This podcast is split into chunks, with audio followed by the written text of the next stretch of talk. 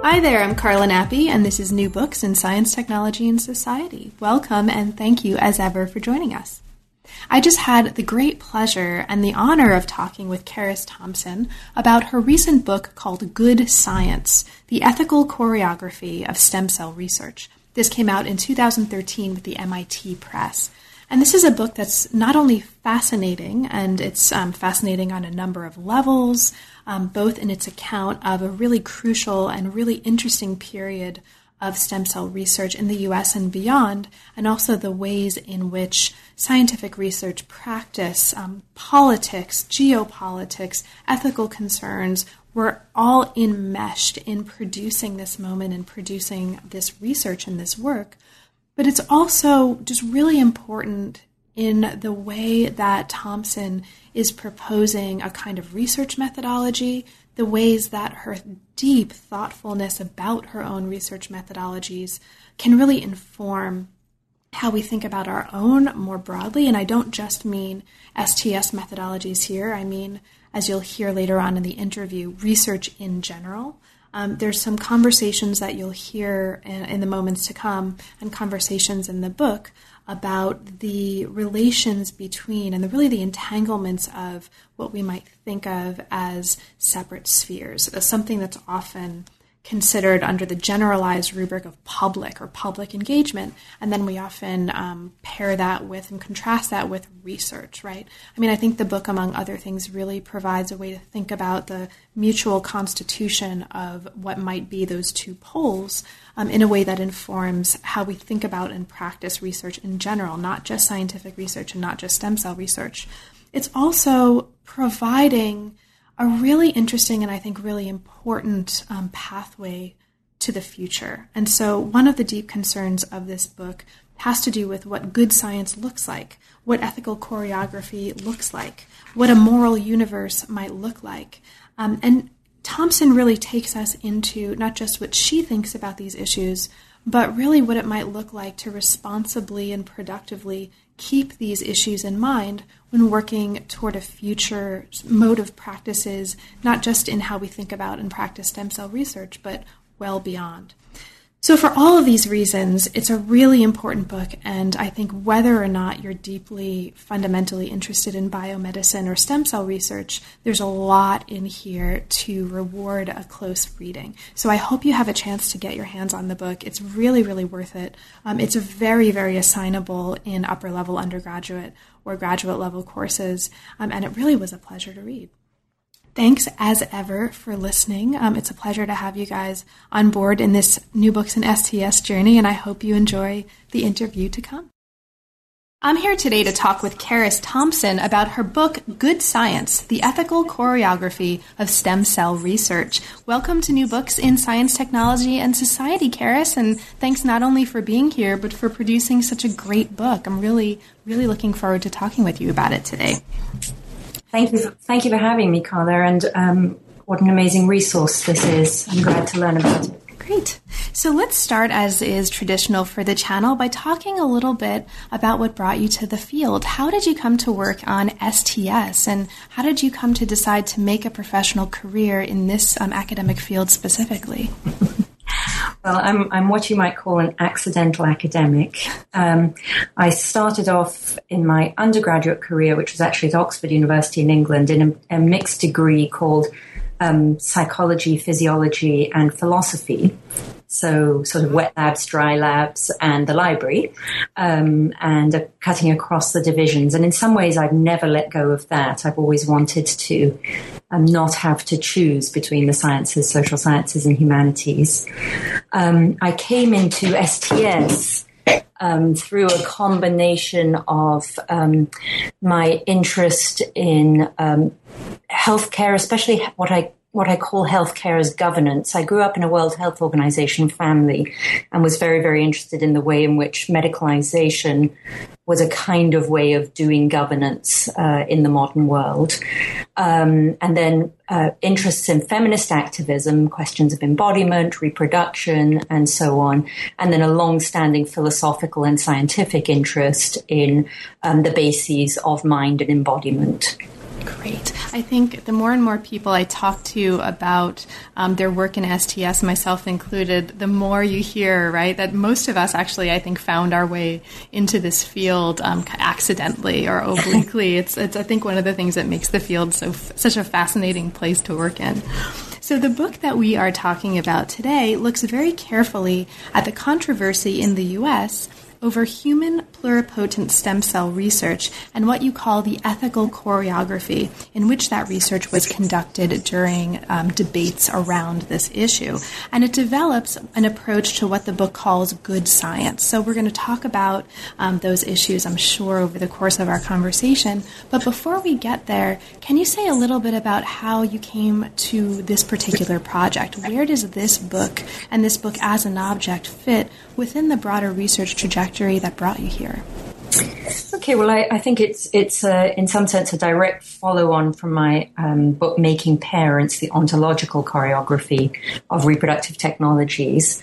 Um, so, at the empirical level, um, the question about human embryonic was originally called human embryonic stem cell research kind of happened out of uh, uh, fertility clinics because they were using leftover embryos for um, to, from which to derive human embryonic stem cell lines. This was before um, induced pluripotency um, had been discovered and and developed. Um, so, t- to some extent, it happened to my field site. I had been working in reproductive technology clinics, and then certain of those clinics were being asked to um, think about. Uh, talking with their patients and using quote unquote leftover embryos as feedstock for um, human stem cell research. Um, it was also uh, a, a, field in which to continue my uh, uh, inter- interrogations of science and governance, uh, which go- runs through my entire work, my entire career. Um, and it was also something that I became I moved from Harvard to Berkeley for family reasons, and at, um, right before the Proposition 71 um, passed in California. And as soon as I arrived, I had been teaching a stem cell course at, at Harvard, and right as soon as I arrived, I was getting phone calls and requests and being asked what my opinion was and asked to say things that were supportive of stem cell research. So that got me into thinking about who's what are the views on this? Who stands on which side? And why do certain people assume that i will have a certain view on this? Um, and i think those were the main factors that got me into that field. Having said that once i got there being an ethnographer um, i found i had to completely change my uh, method um, using the, a mixture of observing science in action and clinical practice in action and interviews. Um, wasn't answering the questions I was interested in because the questions I was interested in became different over time. And also people were so scripted in what they had to say because of the, the camps on stem cell research that I wasn't getting very interesting data. So I had to make up my method, which would be easier for some people than it was for me. But as an ethnographer, that was a tough one for me. I sort of lost my field site, which sounds a little dramatic, but it was a, it was, it was a bit of an existential crisis for, or a methodological existential crisis if there's such a thing. Now you actually talk about this really interestingly in um, early on in the book, uh, this transition away from what had been a particular kind of ethnographic research toward a research method that you call triage. Um, so, because this is so interesting methodologically and it follows directly from what you were just talking about, can you talk a little bit about that? Um, what are the characters, or what, what was the character of the research methodology that you ultimately um, wound up developing, and how does the notion of triage help inform what that methodology looked like? Yes, um, and actually, this is a great time to address that because I'm just I've just been asked to write something on triage as a method, and oh. so I'm currently revisiting it. Um, so it has two um, components for me.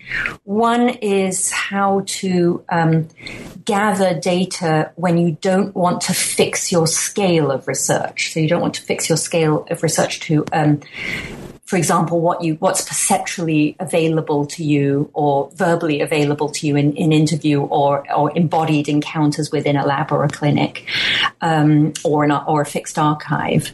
Um, and so it has this, it, so then the sense, the problem becomes, well, then everything's relevant. How do you decide what data is relevant, particularly today when data is proliferating and particularly when, um, we were writing, and I was involved in various minor ways as well in the process. We were producing documents. So not only was, did, had I lost the kind of obvious way to domain or to restrict what things were relevant as data.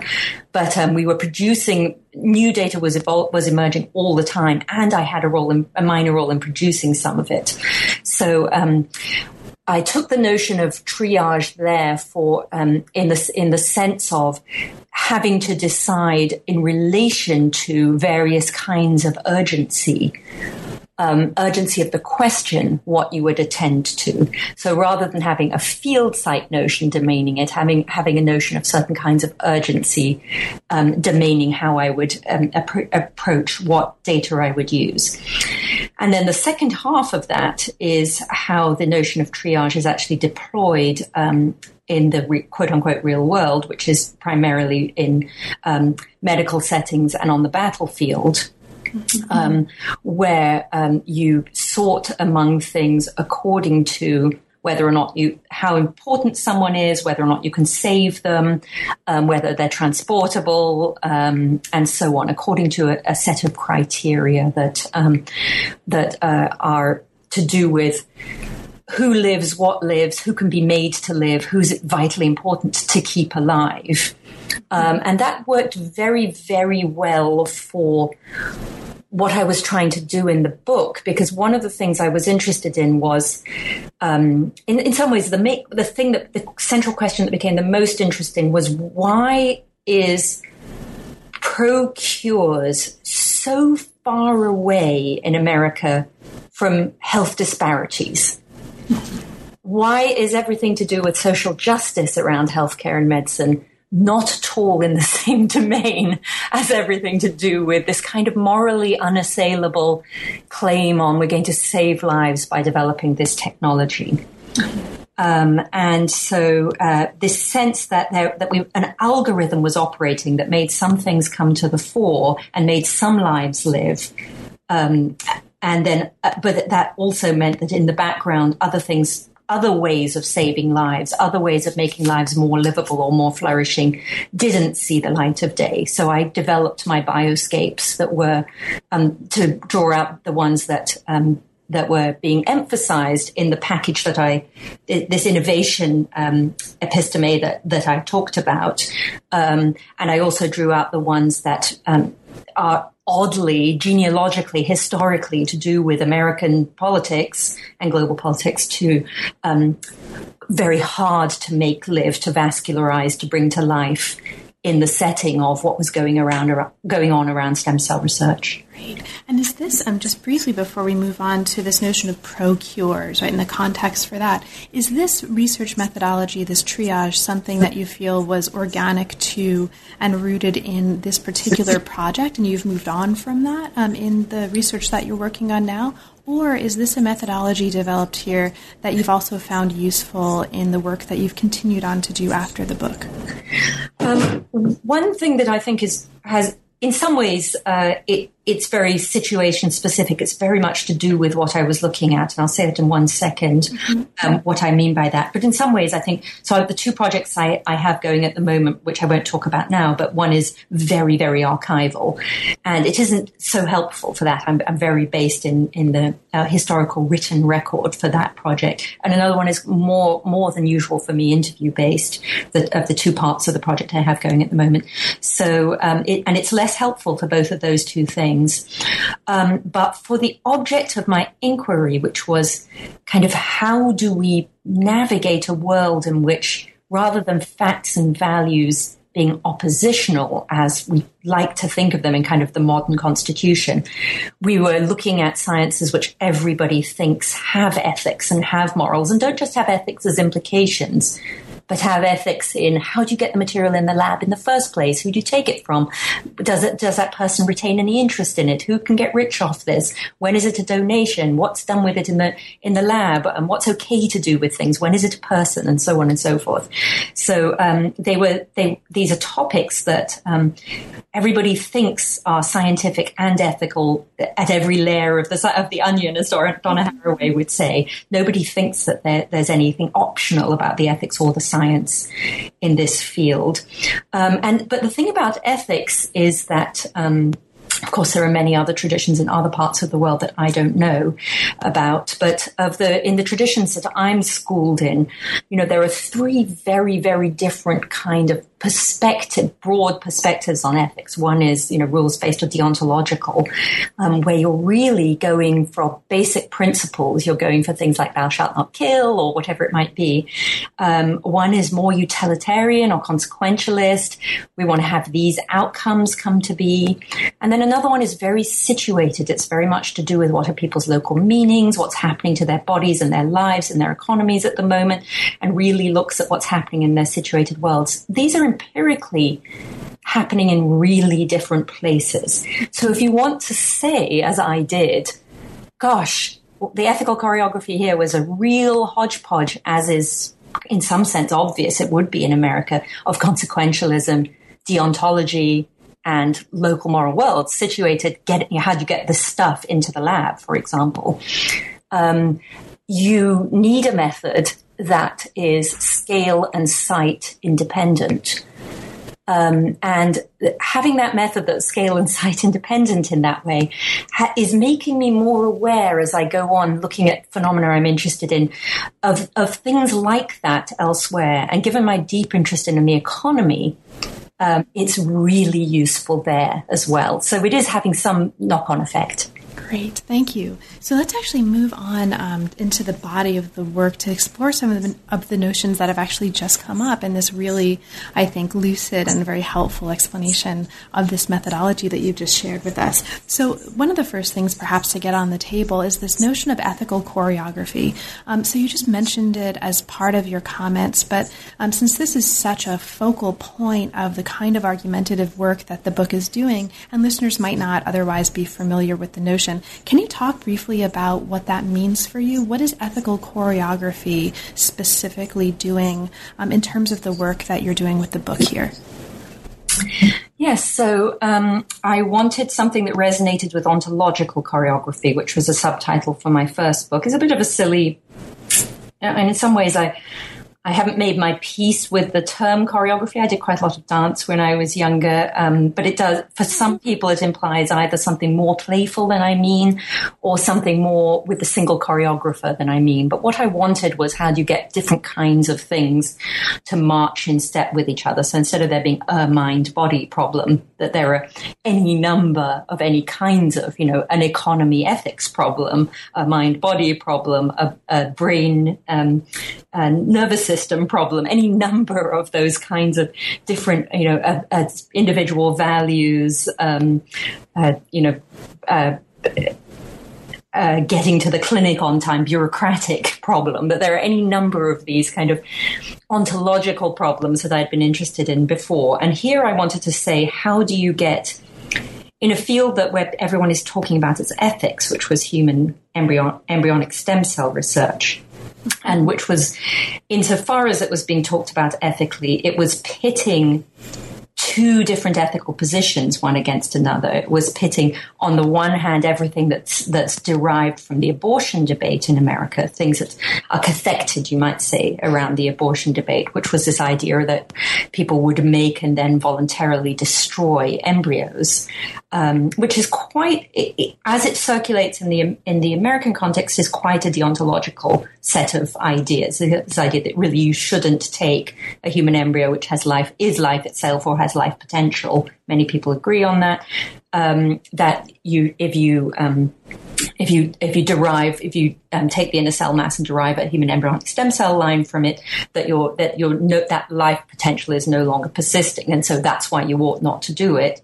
And on the other hand, this idea that well, we're talking about embryos that are no no longer have reproductive potential, they're quote unquote leftover or supernumerary, but we could give life, perhaps in a similar way that an organ donor might give life to somebody who's very very ill and in some way redeem what's the terrible accident or something that's happened to them that makes their organs available. Um, so that these embryos can be brought back into life by saving somebody and saving somebody by, by coming up with cures, by producing scientific knowledge that will lead to cures um, is also a very, very ethical thing to do. I wanted to see how you do research in a deadlock around those issues on the one hand. So how do you choreograph those two positions together? How do you operationalize ways around that? Um, I also wanted to avoid I, I, have my own position, but I wasn't interested in my own position on it, and I didn't want to be arguing one side or the other. I very much didn't want to be doing. I wanted to talk about what is a what are the ethics and how do they work in a society that contains both those things. Um, so what? So I looked at the things that I thought were most important around those. So the red state, blue state, um, the fact that the federal government has various restrictions. It had the George W. Bush restriction on where I start the book on the on um, human embryonic stem cell research on using anything except the so-called presidential lines. Um, and um, the uh, how do you put so how, how do you so how do you get so at that point, we, the federal government was, it also has the, the uh, Dickey-Wicker Amendment, and there are various reasons why it's quite hard to get federal money for anything that's to do with embryos. Um, so there's a federal state, so some of the blue states could act alone. California, many of the states had stem cell initiatives happening in this point. California was particularly ready for it because of all things to do with its own history, the Silicon Valley, um, the biosilico interface that's being worked on, California exceptionalism, there are all sorts of historical narratives that made California ripe for this, as well as its extraordinary, vaguely populist but um, proposition pro- political process that it has. So it was, and and and its profound belief, in some sense, in California in trickle down innovation in trickle down in a trickle down economy that if you just innovate you there there that growth isn't something that's finite growth is something that you can always regenerate um, there you get that wonderful metaphor of regeneration. So I, so I, so I looked at the state, at the state federal. I looked at the blue red. Blue red doesn't work perfectly because some of the blue states, the more labor states, are very productive labor oriented, so tend not to have the reproductive labor. Anyway, there are various reasons why none of them work perfectly, but they're all very, very important to how the ethics circulate. And so I wanted to see how do you get a stem cell line into a lab? And basically, what they did to operationalize that was they um, focused on on um, making sure that the that the procurement um, fit various kinds of principles that came to be called acceptably derived. And acceptably derived meant that they had been consented properly, that they came from appropriate stem cell clinic, uh, appropriate reproductive clinics, that they really were in excess to reproductive projects, um, and that they had all the various um, committee approvals in place. Um, so, in some sense, it sort of checked the ethics at the door through getting this procurement process right. Great. Now, the second chapter of the book actually really wonderfully brings us into a lot of these issues that you've been mentioning. So, this is a chapter that looks at stem cell research as it's widely understood to engage ethical concerns and brings us into this procurial frame, um, as you call it, by taking us into the context of California's Proposition 71, as you've mentioned. This is the California Research and Cures Act. Um, and you talk about the importance of this act and this the kind of context um, that it produced for thinking through and thinking with these issues, both in terms of place, right, in terms of the particular um, kind of geography. Uh, understood broadly, right, with geography um, in its most capacious sense of California, and also the particular locality in time in which this was happening. So you call um, the kind of particular period of time that the book um, is looking at um, in various ways in the book, but you um, use the term the end of the beginning of human pluripotent stem cell research. And so this becomes a marker for how to think about the particular temporal locality um, in which uh, study is taking place as well. Now, the beginning of stem cell research in the U.S. corresponded with another beginning, and this is the beginning of what you call the post 9 11 period. This is really, really interesting. And so, um, could you talk a little bit about the importance of or the significance of this correspondence of these two beginnings? Sort of what are the implications for you um, that come out of the work in the book um, that are perhaps important about the fact that what's going on here was happening in the context of the beginning of the post 9 11 period? Um, like, if at all, you know, if yes, you think that's yes. at all. Yes, I mean, I, I think it's it's something that I, I could have developed more than I did. It was it, they were bookending events in part because they were, in my particular case, they were literally happening together. I think I, I tell the tale of how I was interviewing for my seminar on stem cell research, literally as the Twin Towers were falling, um, and how it turned from being something that was just, we were discussing, um, you know, life, these life saving potential, these ethical life saving potential to these necroscapes of the New World Order literally people were crying in my office and we were running down to watch it on these large screens. Um, I talk about the um, way that the uh, that the um, broader federal politics play out in the stem cell research, um, and the way that the global politics a little bit play out too, but not from the perspective so much of global politics, which perhaps I could have done, but more from the way in which the federal and state politics framed the global.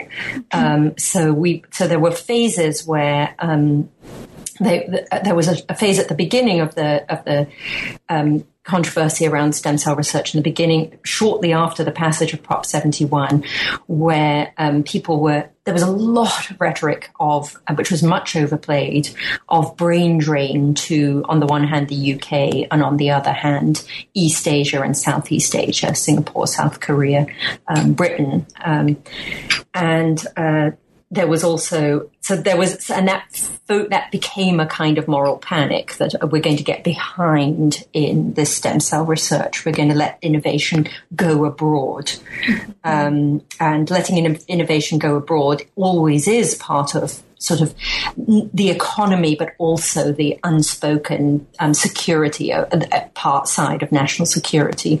So I think um, people were very susceptible to these ideas of brain drain, even though it wasn't it wasn't a geopolitics that was directly implicated in the emergence of the of the 9/11 um, landscape.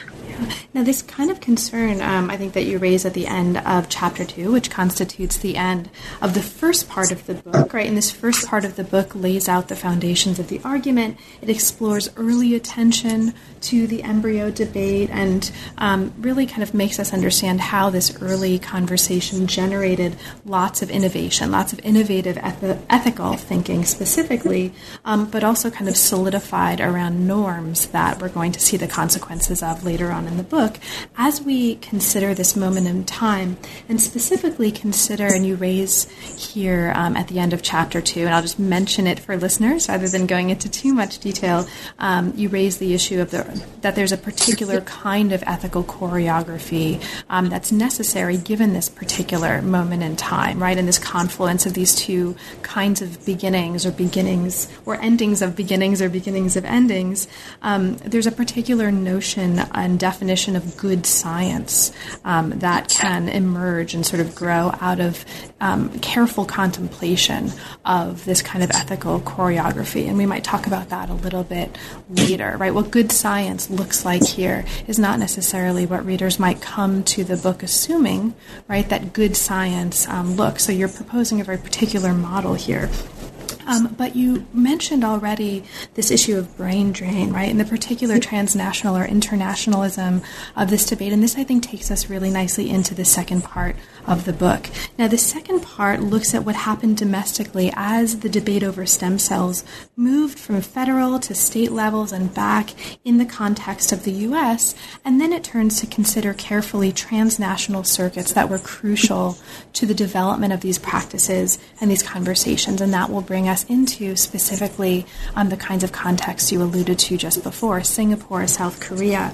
But first, um, you talk here about, um, in chapter three, the kind of phases, the temporalities, but also the ways that the temporalities um, of this early stage mapped or can be mapped out in terms of the policies adopted by President Bush, um, the kind of period where California's Prop 71 embodied a, an attempt to, you know, scare quotes here, secede, right, from those policies by certain states and then the period around Obama's policy. And you characterize the Bush era um, with the, his 2001 policy as a kind of dignity ethics, um, with Obama's 2009 policy and the environment around that as a kind of deliberative ethics. So there's a really interesting kind of geopolitics here um, and a, a, attentiveness to the politics surrounding um, these debates. Now, you talk about what it was like working in the aftermath of Prop 71, especially as it shaped your own experience developing, developing a curriculum at Berkeley for a California Institute for Regenerative Medicine funded group of students. So, since this is a really interesting moment where you directly engaged you know, your own experience um, as part of the choreography of these events, can you uh, talk about that for you? Um, what's, what's particularly important for us to understand? understand about how your um, engagement and involvement in developing a curriculum, right, and sort of um, experimenting with some of these ideas informed how you were thinking about these issues in the book. And um, yeah, so for you, what's um, most interesting and important about that experience as it shapes what's happening here? I wonder if I could just go back for a minute to um, the procurial economy, uh, just so that I can um, explain what, where I was coming from for the curriculum stuff. Yeah, please. So the three elements that I was working on in the procurial economy were the ones that um, emerged around something that was much bigger than stem cell research and that I was noticing was happening on campus um, not just on our campus, but in many campuses, um, actually in many parts of the world, but quite, quite um, very, very notably here. Some people um, date it to um, the passage of Bayh-Dole um, and uh, various other things, which is this moment where the word innovation became increasingly synonymous with the word research so that um, innovation, the idea of coming up with something new, um, which is a very kind of garage science. I know, I know garage science today sound in the, in the, light of gentrification doesn't. It sounds like, hey, hang on, that's someone's home. That's not garage science, but but this sort of idea of um, what what's really going on and driving driving our society and driving our brain work, our knowledge work in the society is innovation. So that you could sit in um, in a, a meetings, faculty meetings and things where you're deciding on the value of someone's work with this, without really much distinction between what research might be and what innovation might be. Um, and innovation has at its heart, I think, this idea of, of, in the biomedical field, what's called bench to bedside.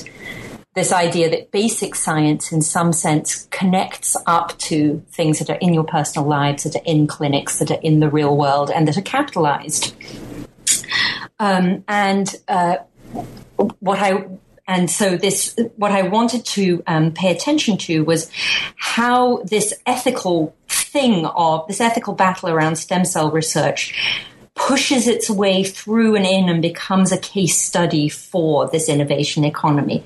And the way that I that I came to see that as happening was it through this thing that I came to call procurial because of not coincidentally the the um, repeating of this sense of cures. So its components were on the one hand pro cures, which is this idea that you can appeal to absolutely anyone. Um, by the with the idea that you what you're looking for is to cure people, and absolutely everyone will agree that that's a good use of public funds, including that's a good use of public funds for value chains that will be privatized by the time they get to the business world. So taxpayers will fund it but the taxpayers will own, will primarily see re- returns in terms of trickle down, in terms of economic activity in the state that's privatized. Um, and procures is obviously very moral. It's a, it's a, you know, yes, of course you want to do this.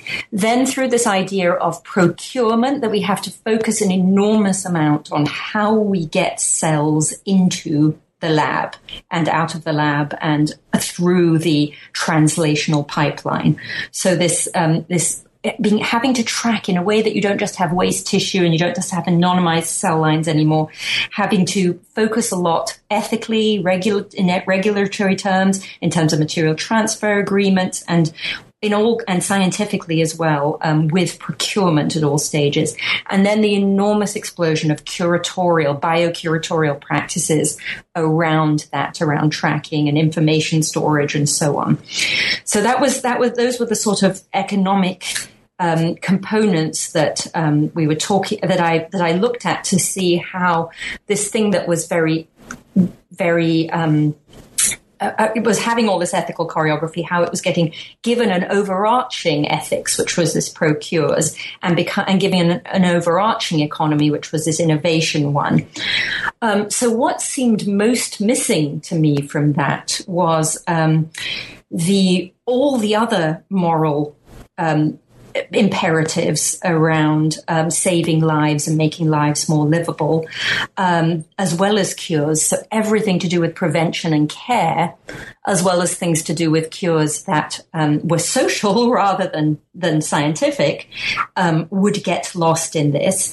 And then everything in the economic end that's redistributive would get lost in this. So everything about well, if the taxpayers are paying for this research, shouldn't the um, all the fruits of the research be um, be accessible and affordable, and shouldn't they be shared equally? And shouldn't um, the health of the people, in some sense, be a very important set of criteria?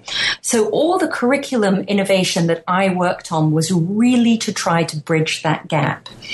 Um, so um, I, the two big things I did was I, I was one of the um, two people who put together the Toward Fair Cures conference um, at, which took place at the um, uh, Oakland um, Children's Research Hospital um, in Oakland, uh, and we th- we looked at how you can get issues to do with social justice and redistribution to be significant around something that's considered as innovation, considered as something that would go up the translational private property route.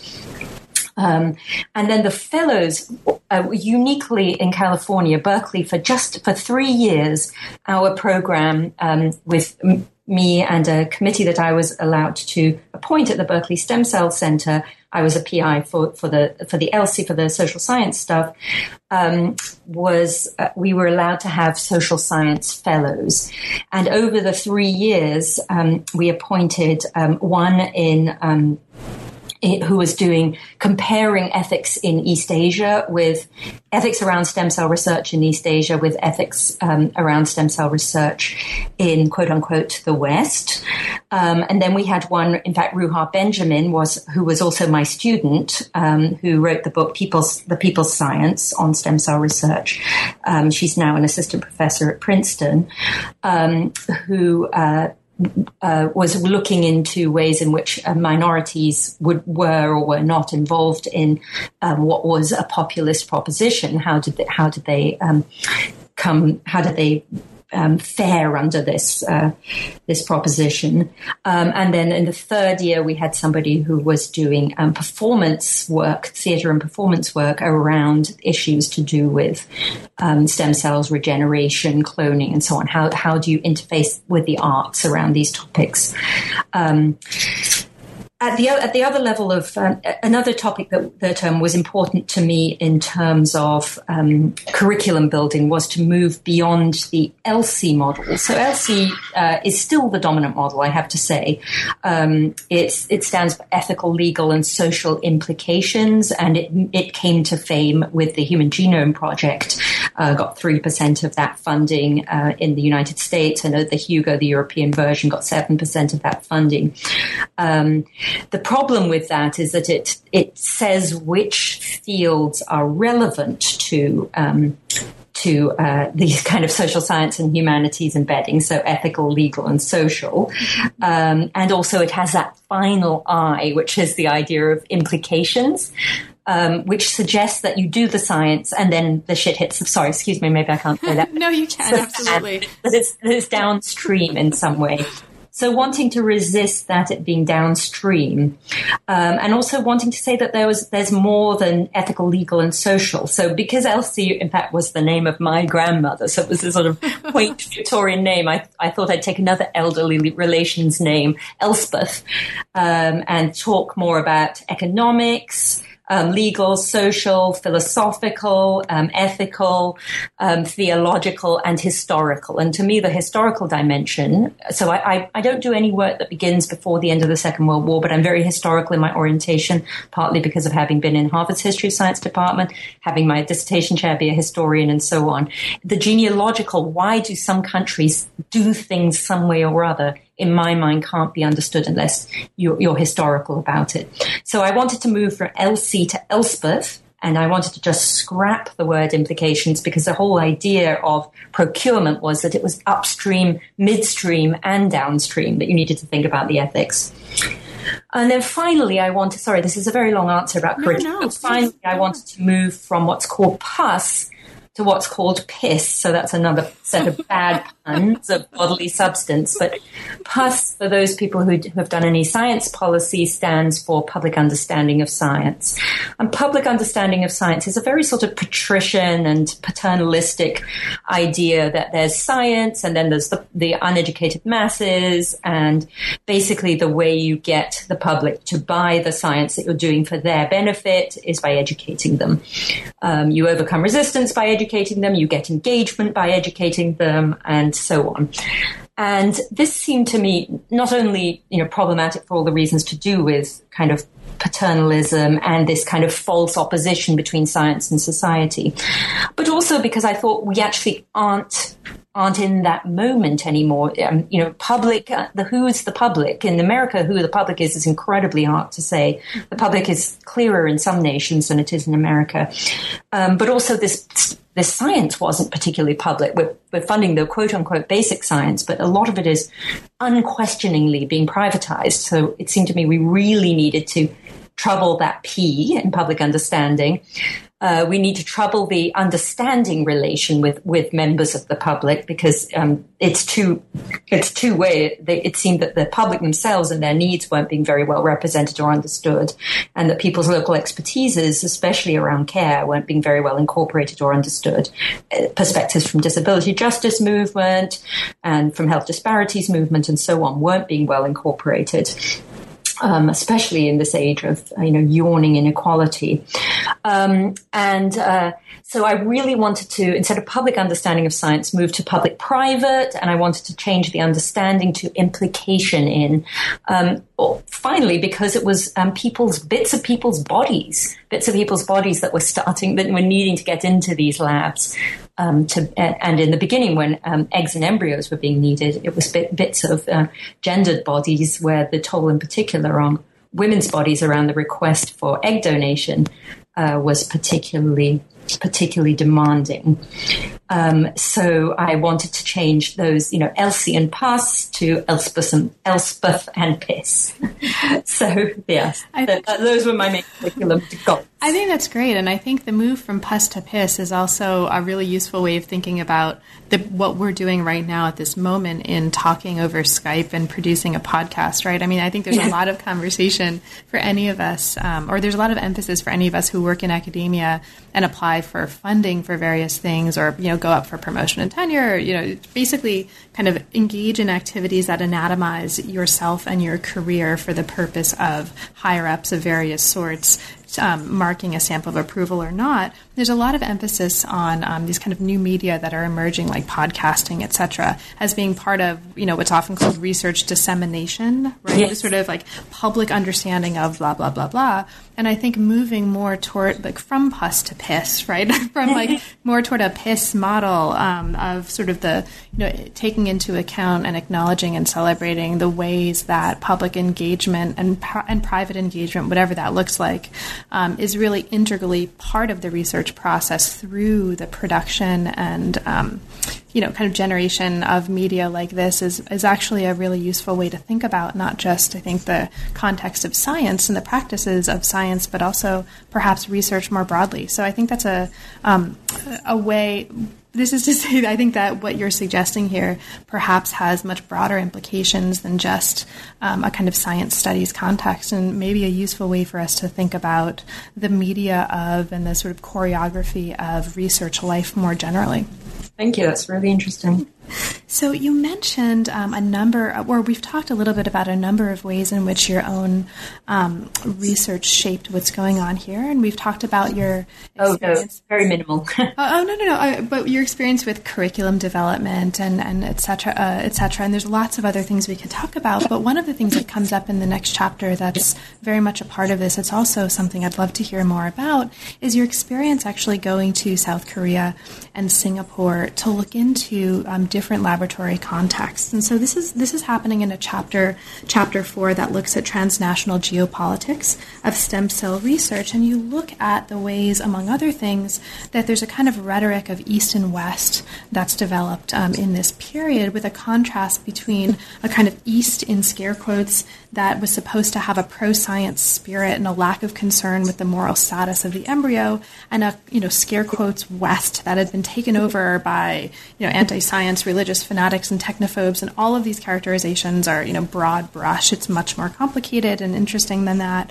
Um, but you actually traveled in 2005 to Singapore and South Korea um, to kind of look at what some of the differences and similarities were um, to inform this larger conversation and understanding about um, the sites of this kind of research and the ethical and moral choreographies thereof. So, because this is so interesting, can you talk a little bit about that? And, and just generally speaking, I'll just throw the ball back to you.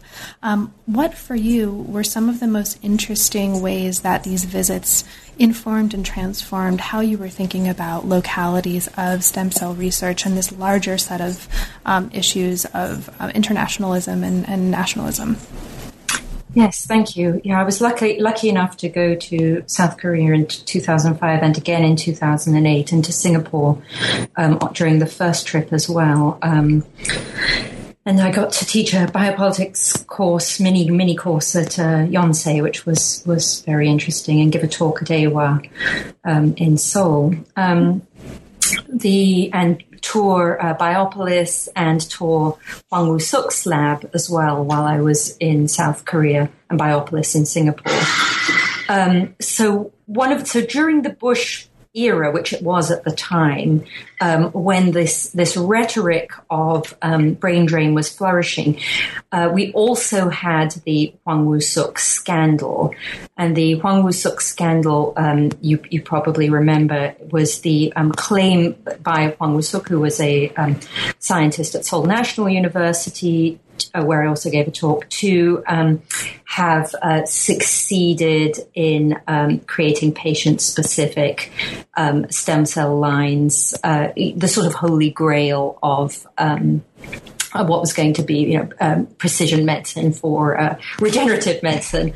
Um, anyway, it turned out that there was to that it was uh, it, it was uh, it had not it was it was not true. It hadn't happened. Um, there, there was a there was a scandal behind it, but. Um, uh, at the time, it seemed very threatening. It seemed like it both seemed wonderful for science, but it seemed like it was being the the kind of center of innovation was moving away from the US, and that somehow got concatenated with um, the idea that uh, that uh, the in the U.S. a religious um, minority was was stopping us being the um, leaders in innovation and in science, and so in some ways this idea that ethics was standing in the way. um, when I toured uh, Hwang Woo-suk's lab, so this was before the scandal had broken, although I have to say that um, I met with some of the feminists who were already um, talking about the problems with egg donation, um, that people had been uh, kind of coerced into um, giving their eggs, um, and that the account of the supposedly few eggs it took to derive these these these lines were was not true. That more eggs had been taken, and that junior members of labs had been if not explicitly, then implicitly under pressure to do the donations women members Um, so there were there were already things were already going on. Um, myself, I was quite uh, pleased to see a decentering of this of this of some of the most crass stereotypes of there. There's you know everything everything starts in the West and then the East is followers, which you're a historian of China, so you know this is not true, but it, it, it can come to seem true when you're stuck in a very small period of time and the rhetoric um, proliferates. Um, but uh, going touring the lab, it was really other kinds of things that really struck me. So what struck me about um, Hwang Woo-suk's lab lab was um, how much of an artisanal model it was. So people were there were stations of the of the preparation and derivation of stem cell lines that were that were staged across the layout of the lab, and we only toured. We didn't tour the human side; we only toured the animal side, and we had to go in through a safety lock to get in. We had to be all gowned up and kitted up, um, and uh, people spent sort of six months at each stage before moving on to the rest. And there was a lot of rhetoric of kind of um, kind of a pastoral that I think I talk about that, you know, Koreans have these heavy chopsticks they use, these metal chopsticks that were really, really good with our fingers. And uh, you have to get really good to be able to do this science. So you spend six months here, and when you're good, you move on to the next stage. So it was an artisanal model that I had seen very little of in the US um, and in other countries where, where I've worked. But the, another thing that was really dramatic about it, well, two other things. One is that they were using every single country where you go to labs, they use the the animal um, gametes and embryos, um, gametes um, from animals that are available in that country. Um, so, and they use model species that are historically available in that country. So, another way in which history becomes important to the feedstocks of science. Um, but uh, the science diasporas were also really interesting. So, there were people, there were people training in Hwang Woo-suk's lab who were from um, Southeast and South Asia which I thought was, you know, again, we talk, we like to talk a lot about these wild swans. We talk about the Koreans who come to the US to um, get their, their tertiary education. Um, but there were, there were, the, there were these other intra quote unquote East um, diasporas that were going on. It was very, very interesting. I thought about what's happening in science more generally. Um, and uh, similarly in Biopolis, uh, the idea that there was somehow an East was just ridiculous because uh, it couldn't have been more different in some ways. Hwang Woo-suk became a very charismatic figure um, in in Korea, and so the fall was really, really dramatic. Um, and uh, he's subsequently become associated with this pet cloning business and so on. That's a whole story unto itself. But Biopolis in Singapore, which was the other kind, which was the kind of place of the brain drain fear and that's where people were getting these expat salary appointments. And, and uh, what, whereas South Korea was more nationalist, the, um, Singapore was, you know, as it does in finance, positing itself as extremely internationalist with this two tier salaries of higher salaries for these international superstars, um, and this kind of city state um, one degree north um, dynamism that it was it was um, seeing seeing um, the bioeconomy as absolutely core to its economic plans as a city state. And the layout of the lab, the layout of Biopolis was very kind of total institutiony. You could get your haircut there, your laundry done, etc., etc. Um, there were um, these skywalks joining the different different buildings. Some of the buildings were state funded, some were um, corporations. It was all melded up in, together in this sort of private and public capital um, uh, kind of investment in this new area of economic activity. And the part that I that I I was that I toured, um, they had different lab facilities depending on who they were trying to attract. So they had one entire room zebrafish because of where because it's one degree north and the waters that it sits on. Um, were, were being used as a model species. And they had one entire enormous lab. And at this point, it was still relatively unpopulated. That was done on the German scheme and one lab that was done on the US scheme. And that meant the difference between what you held constant, what you held standard in breeding these zebrafish so as to get the control conditions for your experiment. So it, so it couldn't have been more different in some ways from emphasizing Koreans and chopsticks mm-hmm. to emphasizing, well, if you like to do it a German way, go in this lab. If you like to do it an American way, go in this lab and come and have this wonderful salary and we'll repatriate you twice a year. And it was just a very, very different setup. And the idea that somehow there was a thing called the East that the West was losing to because of its religion mm-hmm. seemed very, very problematic, especially in an era where um, another sort of civilizational war was going on around, that was getting elided in all kinds of problematic ways with quote unquote terrorism. Mm-hmm. Thank you. I think that's a really um, interesting and important and useful um, chapter for us to keep in mind. So I think uh, listeners who are particularly interested in this and all of the issues that you've been raising, which again I'll just say state, and you know as someone who works on China, maybe I'm a little bit biased, but I think this is particularly interesting for us right now, um, and I really loved that chapter, chapter four. And So we I, we don't have time to talk about the entirety of what's fascinating about the third part of the book.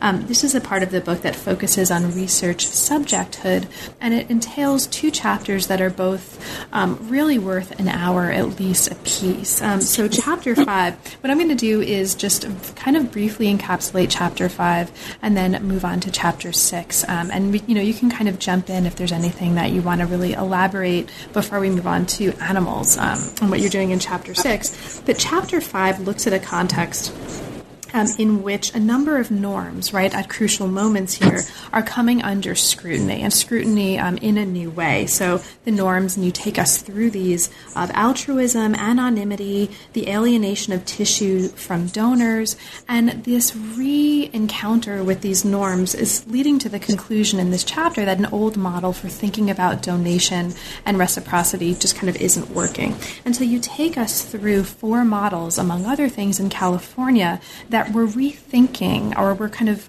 available for rethinking the relationships between donor, recipient, and biomaterial or bioinformation in this context. Um, and th- those include models of open consent, of propertization, of benefit sharing, um, and of in kind reciprocity. And you ended the chapter by talking about your own work as a kind of version of a model of in kind reciprocity. So, for listeners who are particularly interested in the ways that notion notions of what it means to donate, um, right? The kind of valuation of what's happening here, um, issues of gift exchange, of public um, and private, um, how those are shaping what's happening in this story, are going to find a lot of really fascinating material in chapter five.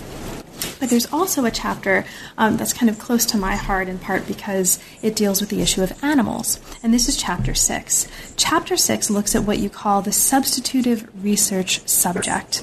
And it opens up a way of thinking about both the history and contemporary practice of using animals as substitutive research subjects and proposes a way of thinking about how we might move away from considering and using animals as substitutive research subjects and move toward what you call um, a use of in vitro systems or an in vitro model. So I think it's best um, for me to just hit the ball back to you now and ask you to talk about this. Can you talk for listeners about um, really these three components? What is a substitutive research subject?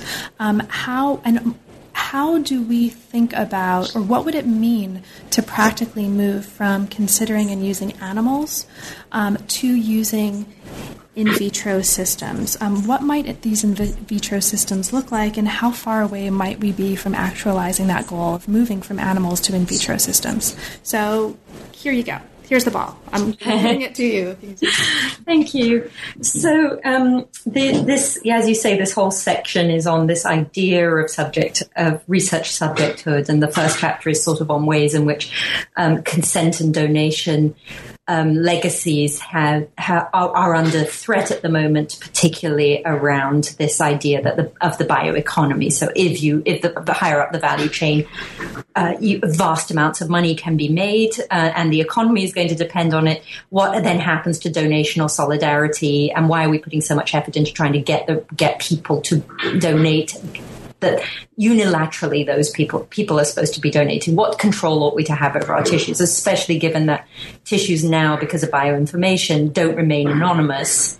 Um, what, how do we rethink that? So, as you say, that's what that that whole thing is about, um, and that was quite an active set of debates, and people put forward different different um, models during during this time period. So, it was a very good um, triage example because it was really happening while I was writing about it. Um, the animal chapter um, starts off, as you say, I started, so rather than going into it straight away by animals, um, uh, I went into it through this idea of substitutive research subject, which is um, this idea of how to be more ethical, you you don't do experiments, so particularly coming out at the end of the Second World War um, with the Nuremberg statements and so on, how it, how you move away from um, doing risky, dangerous things in vulnerable people. Um, the idea that if you experiment in animals, that's much more ethically acceptable. Now that is so embedded in our biomedical and research ethics. People have um, committee, you know, the committees, the way that committees are on campus. Now there are these embryonic stem cell research committees as well, but we have, you know, animal care and use committees. It's very interesting that it's called care and use, by the way, and then mm-hmm. human subjects research committees. So every kind of research subject has its own committee. It's really, really standardized.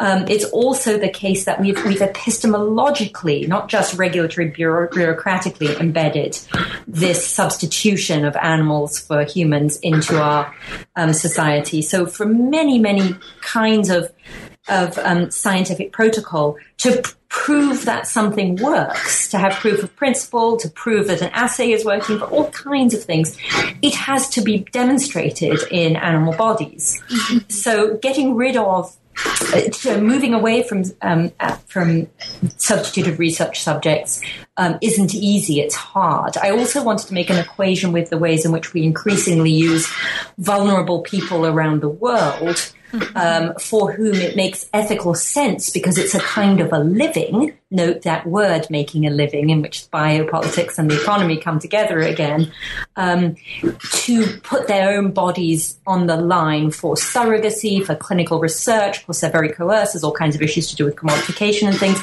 but nonetheless, as a fundamental um, rationality to it, which um, has its own set of um, of um, moral uh, issues to do with um, the the um, difference between the wealth of countries and their interdependence on one another, such that some people's bodies become enrolled in the biomedicine and healthcare of other of more wealthy people's um, body projects and life projects um, as a way of making a minimal basic living.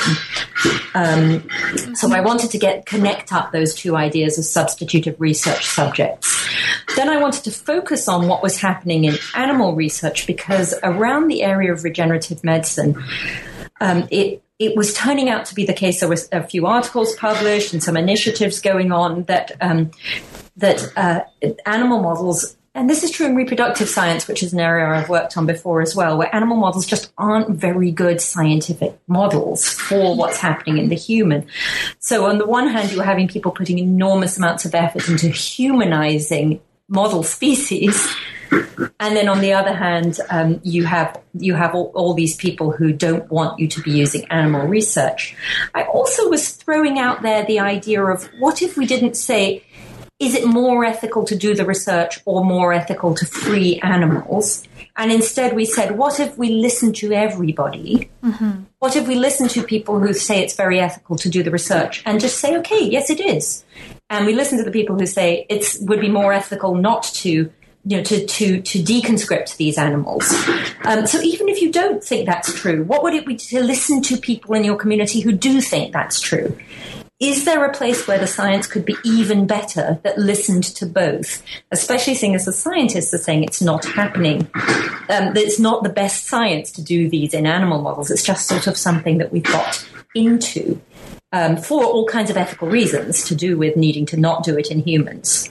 And I think um, that's actually, just to jump in um, yeah. for a moment. Sorry. no, no, no. I, I just want to mark this because I think this is really, really important. I mean, there's a moment in this chapter where you're fleshing out um, the idea that you just proposed. Um, and, you know, the way I kind of understood it, something like, look, think about the idea of listening and debate not in terms of the ultimate goal being agreeing with somebody's point of view, but rather, you know, what is it to listen to and to care for and take into account someone's point of view, even when at the end of the day you're not going to agree with them. Agreement, right, um, yes. is not the ultimate goal. And I think that's really important, really potentially transformative. And I just wanted to mark that um, because I think that's something that, again, has potentially much broader implications than simply, um, you know, coming from and coming to this particular sort of stem cell research. Sorry. Thank you. That's that's very very generous. Um, so uh, so uh, I so as you say, I wanted to um, say you know, and, and, I'm not so naive as to think you could always just make these additive rather than a zero sum. But what if the premise was to make it a- additive? What if you start by saying, can we do great ethical science and not use animal bodies for it um, because many among us wish wish you not to do that, and many many among us wish to do the science as well. And then I and then I said I so I spent a lot of time looking at the work that was being done um, in biovisualization.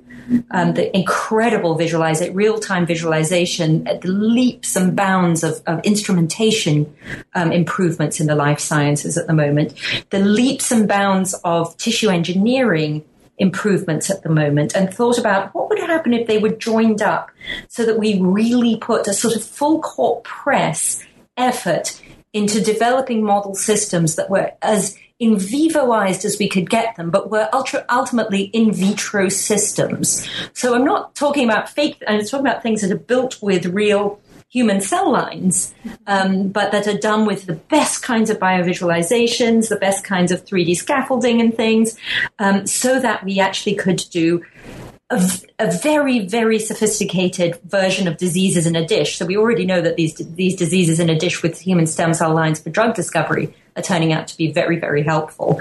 But what if we were able to do things that were to do with um, development, regeneration, that were more systemic, to do with systems that have 3D and and temporal components to their biological function? What if we were actually to to say, let's try to move, let's move to to model systems 2.0. Let's just do it. Who would we need to have on board? How would we need to do it? And just think how much impetus we could get from all the people who want the cures, all the people who want to free the animals, instead of just immediately going to this kind of adversarial, you're a terrorist because you, you don't, you don't, you're a kitty and you're a kitty killer. How do we get beyond that? So, um, and in general, I am extremely, as a as a person, I'm very as a, a, person, as a human being, I'm very very interested in a version of mediation that is what what is it? What would it be to have the greater moral universe? Mm-hmm. Is there such a so rather than clamping down on your own moral universe, just kind of taking the kind of plurality of our of our democracy, and then the threat under majoritarian versions of democracy in plur- pluralist societies, the threat to minoritarian rights. What if we were to try to solve that? What if we were to take this approach to things where we assumed the greater moral universe? Mm-hmm. Um, so that's where that that piece of work comes from. Thank you so much, Charis. Uh, thank you for this whole conversation and for the book, um, but also for ending on such, I think, an important and forward thinking and positive note. And this is the case for both the book and for, I think, this conversation. Now, there's a million billion aspects of the book that we didn't have a chance to talk about, right? I mean, we could easily spend another few hours. Is there anything, though, in particular that we didn't have a chance to talk about, but that you'd like to mention for listeners? Uh, not that I can think of right right. So I'll just say then, just read the book, listeners, because um, there's a lot of discussion in there that's really, really useful, that's relevant to all of the things that we've been talking about, and that really pushes on these concepts as well. So I think this is a book that's useful whether or not you're interested in or you imagine yourself to be interested in um, stem cell research, biomedicine. I mean, as I think has um, hopefully come up in the course of the conversation, there are much broader implications here um, that I think are important for all of us um, who will be listening to this. So, Charis, now that the book is out, um, and again, congratulations on, I think, a really important book as well as a really just masterfully produced and written book. What's next for you? What, what are you currently working on? I think you kind of briefly mentioned a couple of projects um, at the very beginning of our conversation, um, but would you um, mind talking a little bit about that? Yes, I can just quickly say what my what my two projects um, are. The more archival one is asking. Um, so, in, going back to my kind of neurophysiology roots way back when, is asking about the in this era of the mind and the brain, which is something I've remained very interested in, but have done little work on. Um, just a couple of articles, but um, I'm I, am interested in how we went from the at the middle of the 20th century in the Cold War period of history. I'm very very interested in where we had this enormous subattentional mind and brain, and the fear, the fear of capitalism and the fear of East and West, and the threat of communism was that people, advertising, um, communists would be infiltrating our minds. We're constantly anxious about the subattentional part of our mind. To the current attention economy, where everybody has an attention deficit, we basically have no subattentional mind anymore. We do cognitive behavioral therapy rather than rather than analysis, um, and we uh, we we all of us are struggling to corral our attention. We all have attention deficits. We can't. We don't know where to put our attentions. So how did we flip from having geopolitically, scientifically, and as a society in terms of cohesion at the personal and interpersonal and, and societal levels, how did we flip from having a, a threatened subattentional mind to having a threatened multi-attentional mind? Mm-hmm. So that's one project. And then the second, the second project that I'm doing that, so that, that continues my sort of interest in what's happening in the sciences that compel me, the reproductive, regenerative, and, and neuroscience um, sciences that, that I find so interesting. Um, and then continuing on my, my interest in um, pluralist democratic polities, minoritarian rights, and um, the foundational role of science in all of those. Um, I'm doing a, a kind of a, a, project just looking at how elite scientists um, consider the role of um, science in battling uh, increasing inequality. So that's a primarily interview based project. It probably will only just be one paper. It might be two, um, whereas the the attention one will be a book. Um, it's a, uh, a, a question of um, so if you if you think of, of science as being, you know, that thing that what that embodies in some way in modernity the promise of the Enlightenment, the idea that the circumstances of your birth don't matter, regardless of where you come from, you can rise to the top. Think of it as a mechanism of meritocracy, something that makes a certain amount of inequality with a basic level playing field. Um, legitimates that. Um, and yet today we see um, this uh, increasing capitalization of science. We see really recalcitrant problems with um, um, gender and ethnicity in relation to practitioners in science and advancement through the sciences in many fields, still re- really shockingly recalcitrant. Um, what where's this coming from what's being done and kind of how what's the state of the world regarding the supposedly foundational relation between democracy and science. So those are my two projects. Well, both of those sound fantastic. Best of luck, Charis, with both of those. I will look forward to hopefully talking with you. Well, definitely reading and hopefully trying to convince you to talk about the Mind and Brain book when that's out. Um, that, that just sounds like such an, another really, really important and fascinating book um, that we'll have. And thank you so much for spending the time. It's really been a pleasure, and I'm just very, very grateful. Thank you. Thank you. It was a delight. Thank you. You've been listening to New Books in Science, Technology, and Society. Thanks very much for joining us, and we'll see you next time.